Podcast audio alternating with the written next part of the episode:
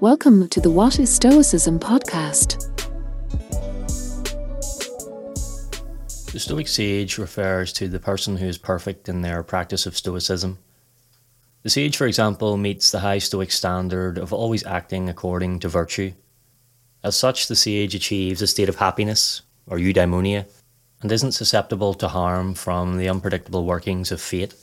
Rather than being a concrete reality that can be reached, however, the Stoic sage was understood to be an inaccessible ideal that one could use for guidance. The fact that becoming a sage is impossible is not a problem to Stoics, though. The sage is merely a target to aim at, a ruler we can use to measure ourselves against. While Stoics will do their best to adhere to its model, they also accept that human limitation, the fact that we'll inevitably fall short at times, makes perfection unattainable. A little progress every day, getting closer and closer to the ideal, is enough. Today you might not achieve perfect virtuous goodness, but that shouldn't stop you in your quest toward becoming good. It shouldn't stop you trying. It might be helpful to use Plotinus's analogy and think of yourself as a continual work in progress. Quote, but how are you to see into a virtuous soul and know its loveliness? Withdraw into yourself and look. And if you do not find yourself beautiful yet, act as does the creator of a statue that is to be made beautiful. He cuts away here, he smooths there, he makes this line lighter, this other purer, until a lovely face has grown upon his work. So do you also.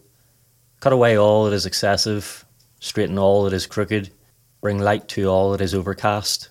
Labour to make all one glow of beauty, and never cease chiselling your statue.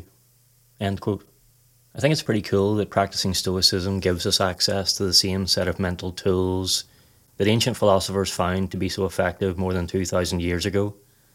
While we may not perfect our use of such resources like the sage, we can always improve our own application of them.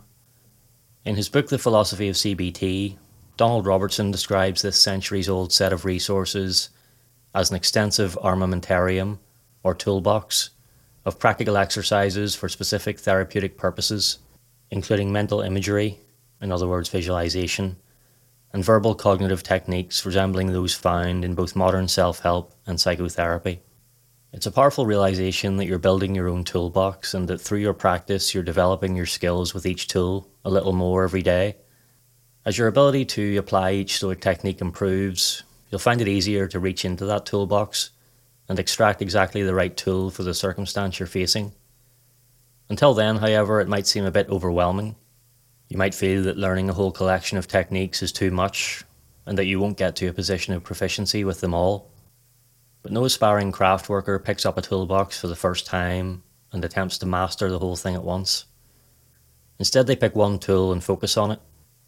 They practice with it, get to know it, and feel encouraged by their tiny bit of progress.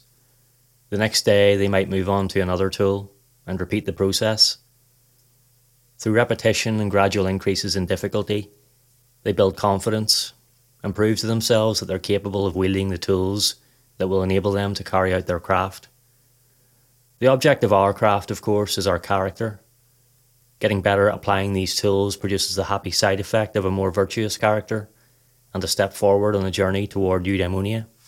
By drawing on the exercises, imagery, and techniques that Donald Robertson refers to, I try to ensure that the content I produce, especially in the micro morning meditations, which you can find more detail on at whatisstoicism.substack.com, focuses on one idea, one tool at a time.